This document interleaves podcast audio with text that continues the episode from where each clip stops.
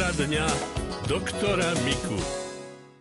Tak vyberáme napríklad z otázok, ktoré nám zaslal poslucháč spod Tatier.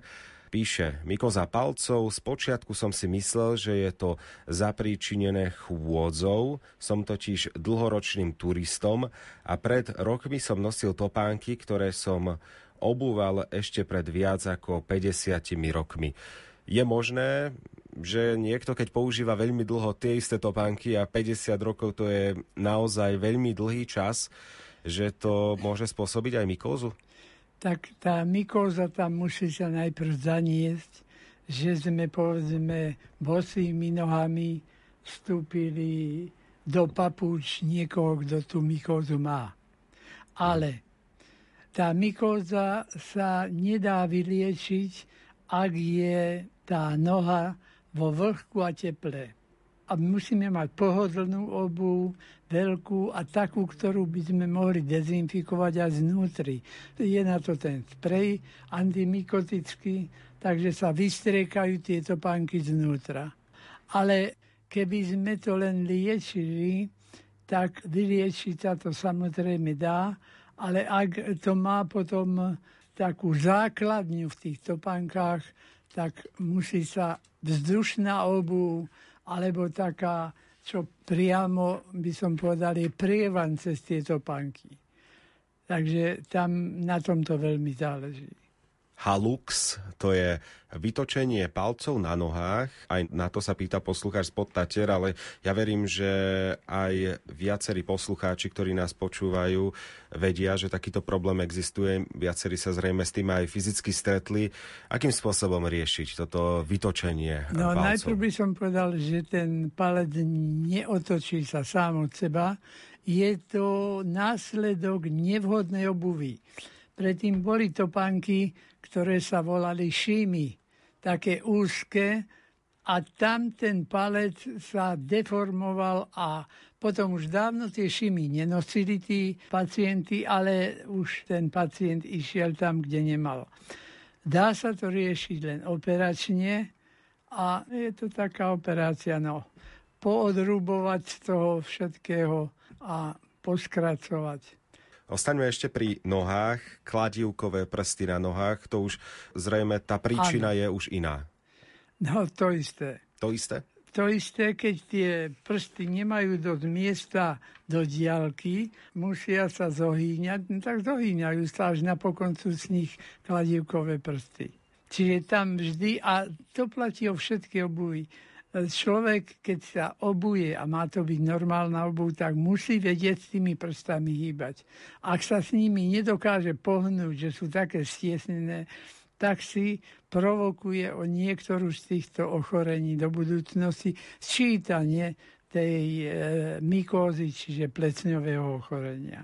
Čiže napríklad v lete odporúčate nosiť skôr sandále ako bežné ano, topánky? Áno. Kvôli tomu, že tie prsty sú no potom pravda, uvoľnené. to je vzdušné a Čiže tá vzdušnosť pomôže napríklad pri problémoch s mykózou a to, že ľudia môžu pohybovať prstami. Áno, tak... tak zase aj proti tomu haluxu, aj proti kladívkovým prstom.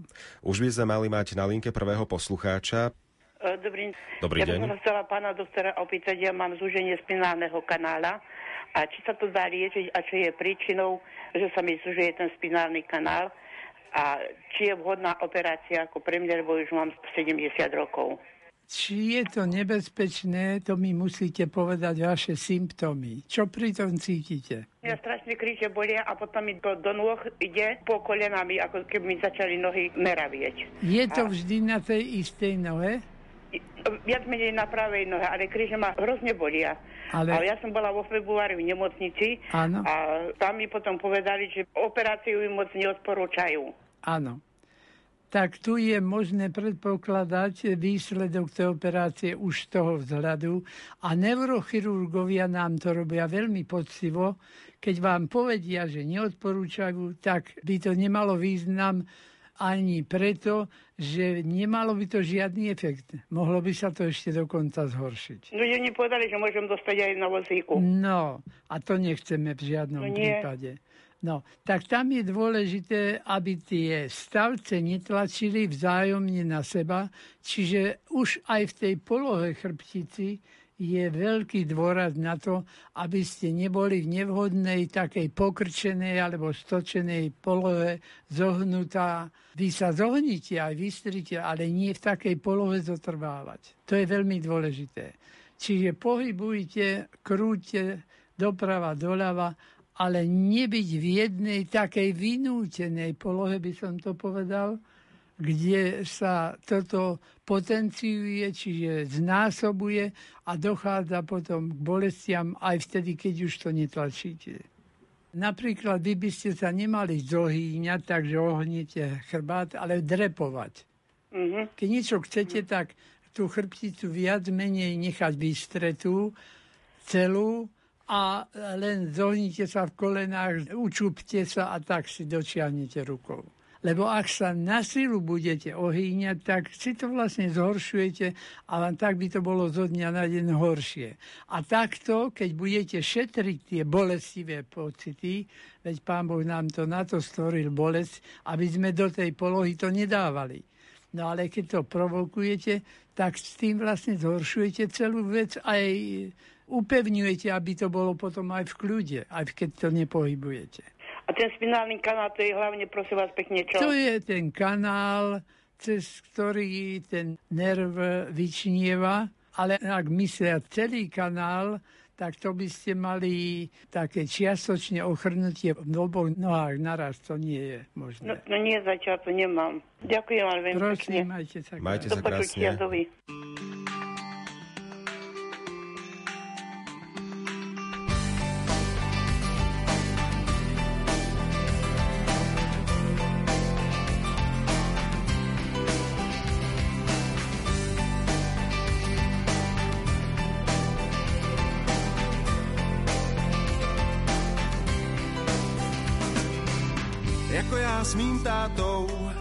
Tak i mě teď můj syn spovídá.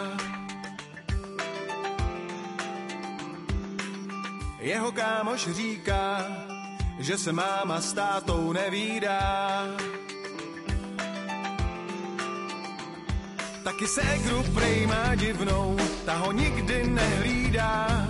A jestli prej mu stojí za to bejt na všechno sám synu, Říkám, nevěš bradu, jen se směj. Kámošům dej radu, ať se uklidněj. Jej, jej, jej, jej. Táta s mámou námi vládnou. Dokud mi ještě ne, to je dojemné. Máma s tátou, láskou svatou, do nás jdou. To je dojemné.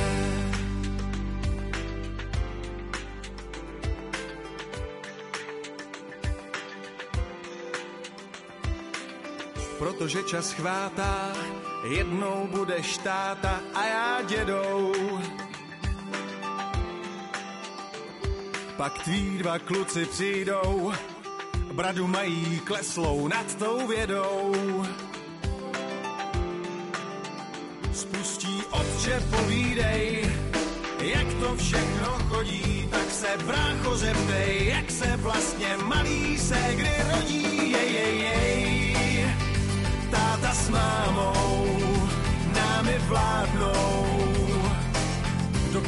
Ještě ne, to je dojemné. Máma s tátou, láskou svatou, do nás jdou. Jej, jej, jej, jej, táta s mámou námi vládnou. Dokud mi ještě ne, to je dojemné státou, láskou svatou, do nás jdou. Jej, jej, táta s mámou, námi vládnou. Dokud mi ještě ne, to je dojemné, máma s tátou, láskou svatou, do nás jdou. To je dojemné.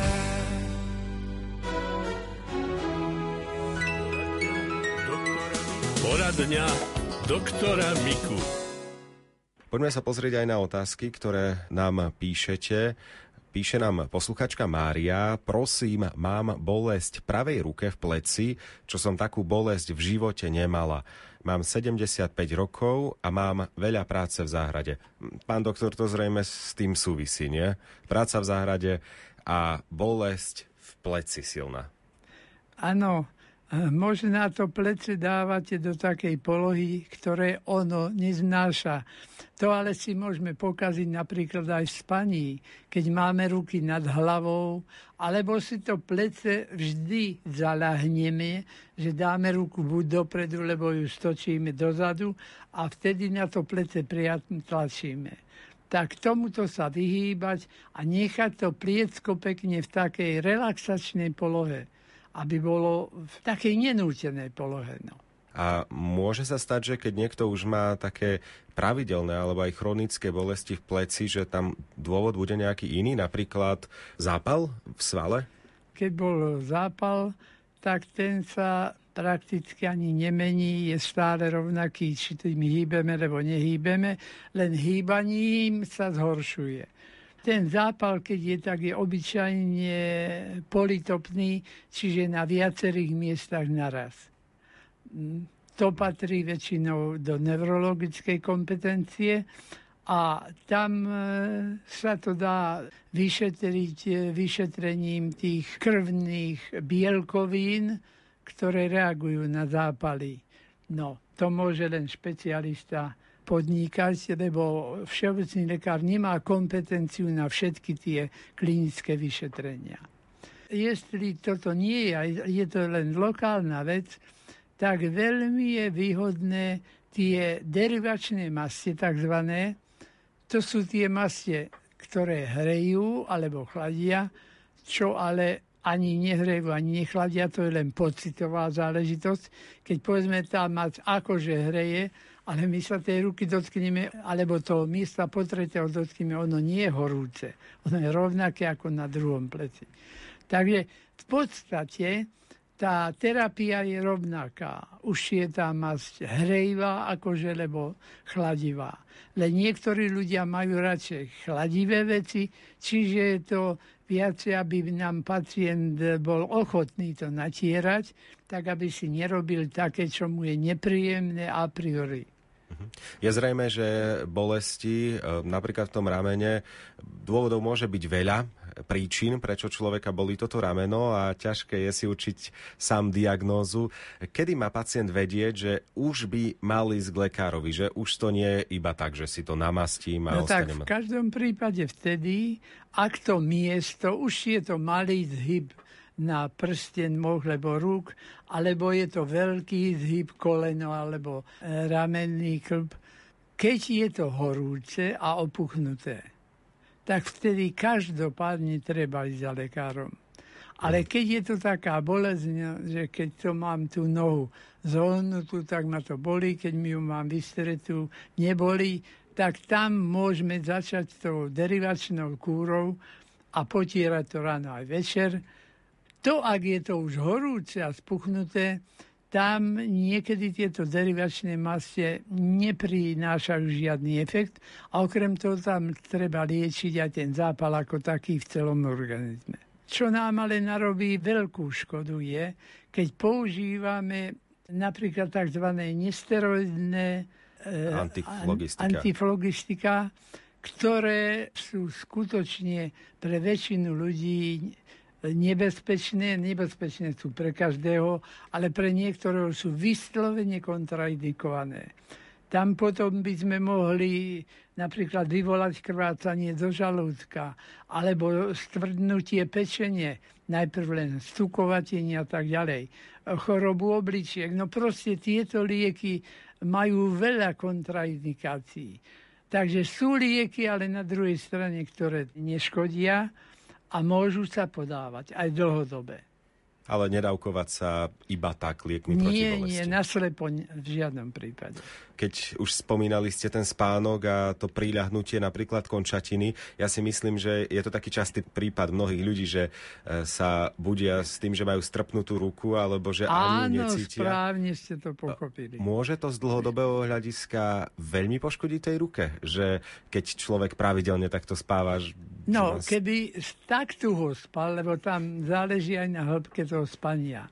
Ak spí niekto tak plítko, ako mamičky zvyknú, keď majú deti pri sebe, tak e, jednoducho trpne, ona si tú ruku otočí aj dobre. Ale ten, čo má taký tvrdý spánok, ten si môže úplne dostať do tzv. parézy. Tzv. ochrnutie milencov sa tomu hovorí, hovorili sme tomu v medicíne, že je priľahnuté, ak mal pod hlavou svojho partnera ruku a nechcel ho budiť a nechal si ju tak, tak ráno úplne ochabnutá ruka. A niekedy sa takéto veci liečia celé mesiace. Uh-huh. A ostane určité poškodenie. To sa môže stať. No. Rádio Lumen. Thank you.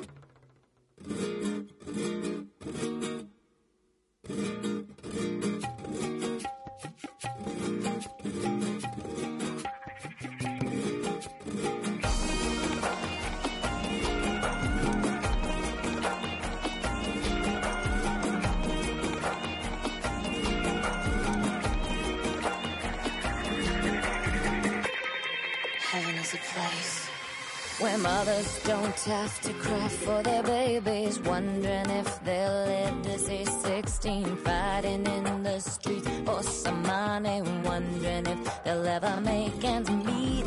Heaven is a place that everyone dreams of, filled with kindness, flowing with the real love. One day I'm gonna climb those golden stairs, but until I get there.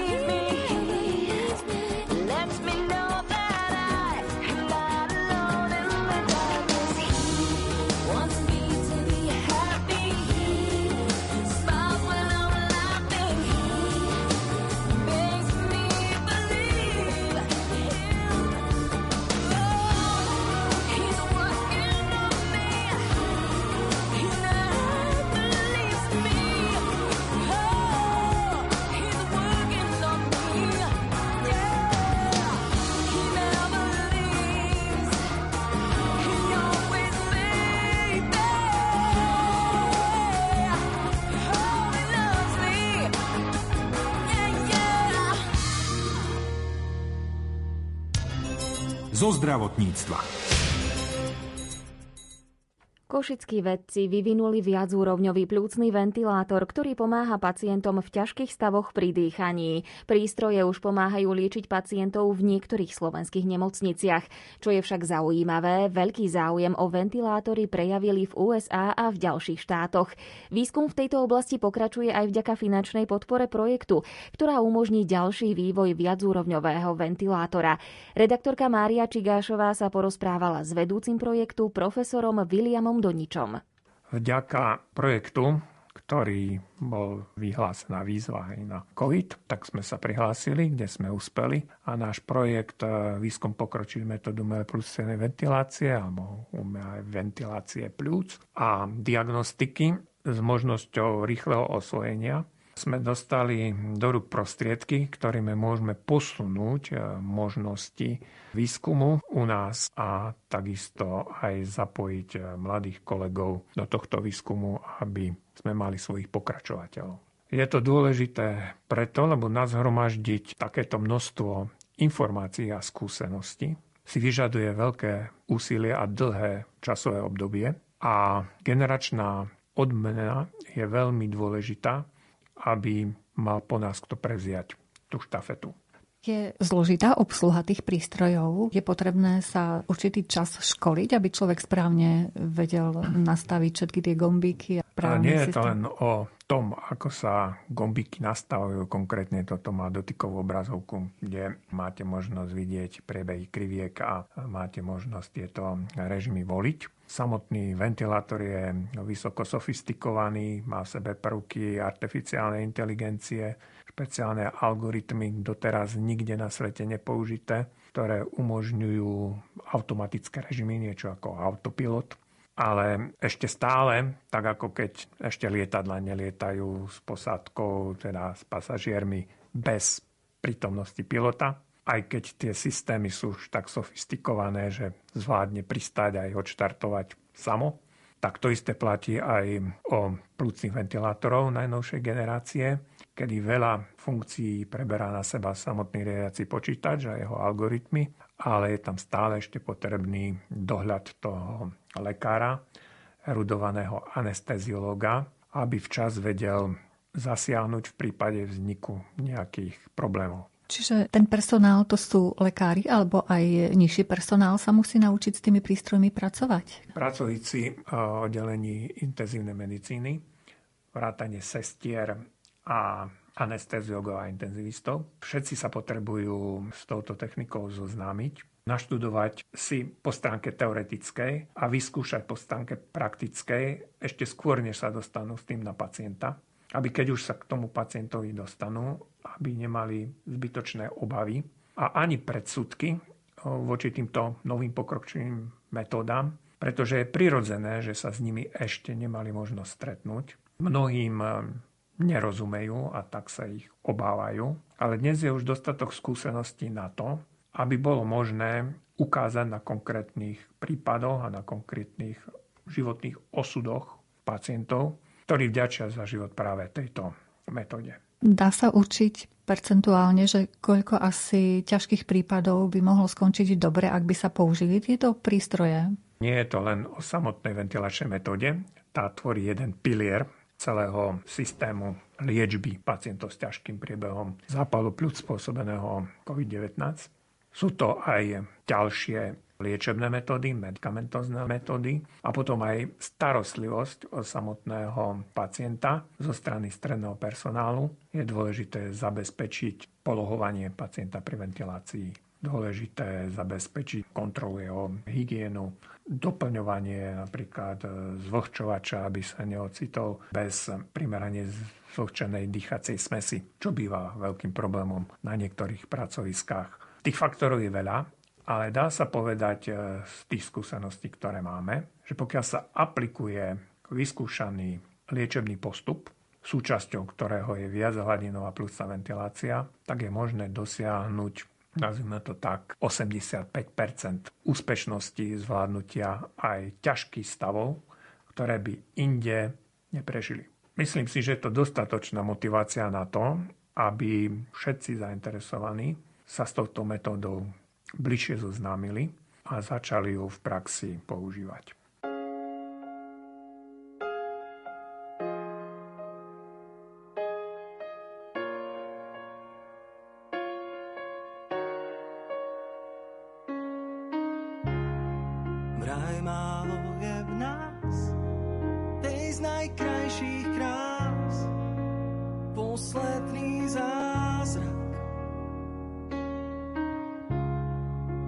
Snáď príde včas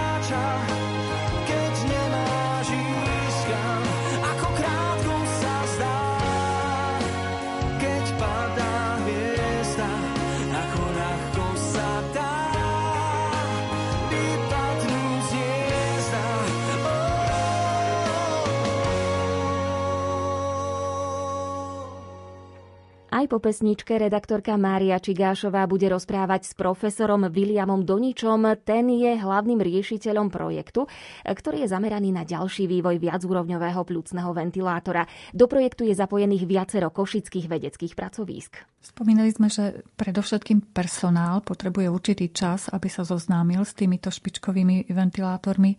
Je dostatok ventilátorov na Slovensku podľa vás? Ak by sa Ventilátor- teda rozhodli nemocnice, že predsa len vyčlenia lekárov, ktorí sa tomu budú venovať. A Ventilátorov hľadiska toho, keď sme počty potrebovali doteraz, je dosť. Vieme si vyrobiť koľkokoľvek tých ventilátorov by bolo treba v princípe, pretože už tá výroba je rozbehnutá a náš domáci výrobca je schopný to dodávať na vnútorný trh, pokiaľ by bol náležitý dopyt. Ukazuje sa, že je väčší dopyt v zahraničí ako doma, ale to súvisí s tým, že je ťažko byť doma prorokom. Ale pandémia COVID nás veľa naučila.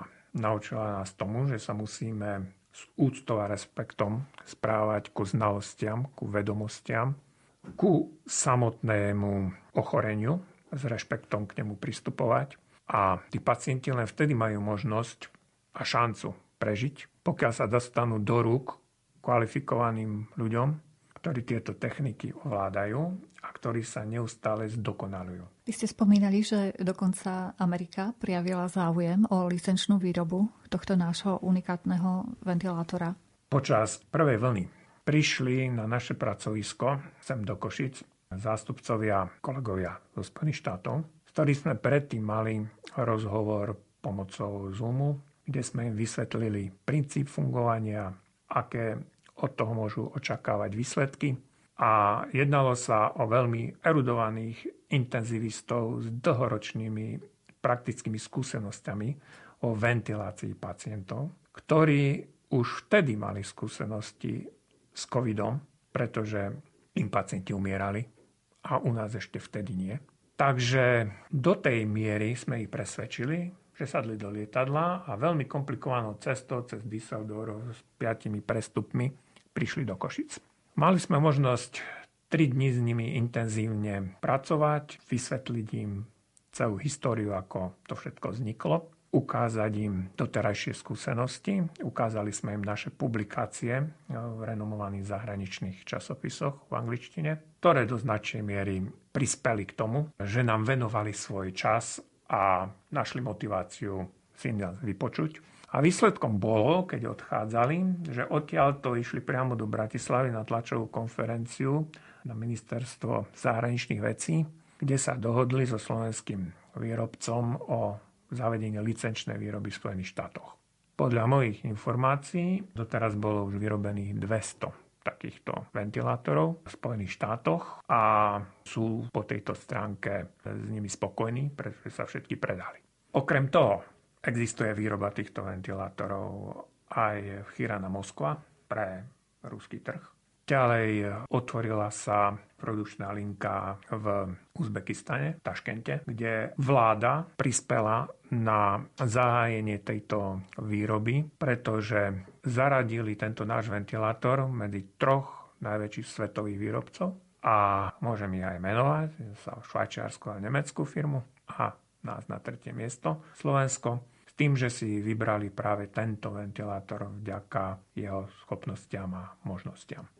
Spomínali sme, že ten projekt bol podporený. Koľko rokov potrvá projekt? Projekt potrvá do 2023, tak bola stanovená výzva, čiže je to trojročný projekt. Tie úlohy, ktoré sú v ňom obsiahnuté, priamo súvisia s vývojom pokročilých metód umelej ventilácie, to je v jeho názve, ale týka sa aj e, zavedenia nových progresívnych diagnostických metód covidu, lebo to jedno s druhým súvisí. Takisto možnosti úspešne liečiť ťažké stavy, z čoho potom budú profitovať, pretože sa často stretávam s otázkou, a čo keď COVID pominie, tak tie ventilátory, ako čo s nimi, tak si treba uvedomiť, že táto ventilačná metóda posúva hranic možnosti umelej plusnej ventilácie a nájde uplatnenie všade na všetkých nemocniciach, na všetkých oddeleniach ARO, pretože s nehomogénnym poškodením plúc sa stretávajú aj v iných prípadoch, aj po odznení pandémie COVID. Nevieme, čo nás ďalej čaká v budúcnosti. Nevieme, ako napríklad obyčajná chrípka, akým spôsobom postihne plúca. Ale takisto aj pri traumatických úrazoch, autohaváriách, leteckých nešťastiach. Proste vždy, keď je potrebné toho človeka zachrániť, tak mať v rukách lepšiu metódu sa oplatí. Viete, ktorú stanicu práve počúvate? Rádio Lumen.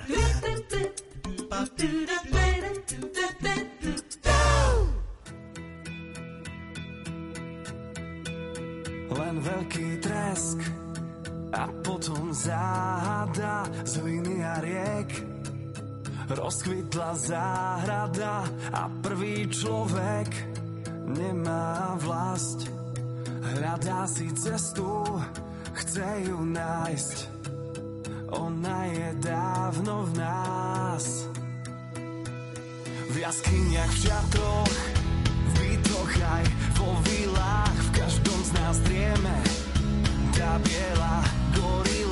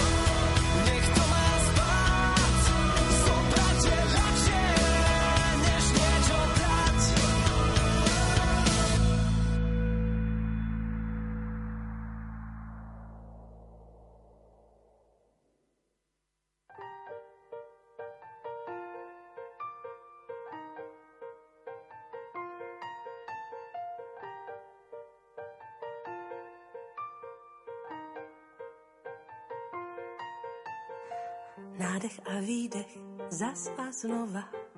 K tomu zvuk srdce, buch, buch, buch. Každému z kmene Adamova přisoudil tenhle rytmus Bůh.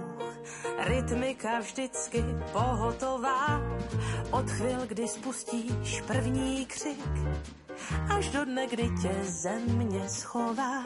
Člověk je rodem tanečník.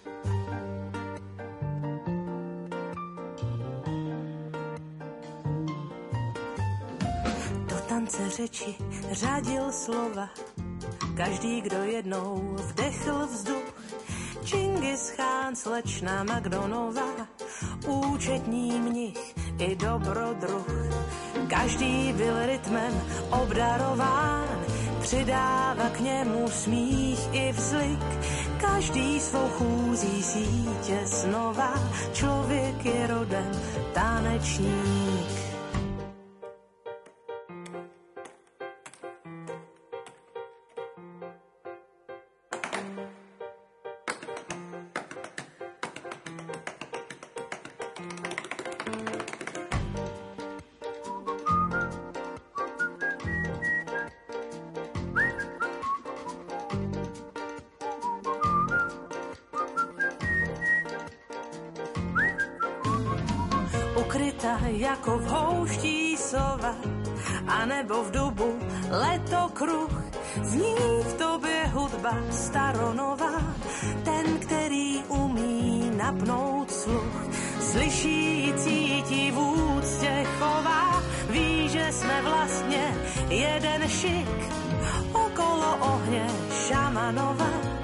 Člověk je rodem tanečník.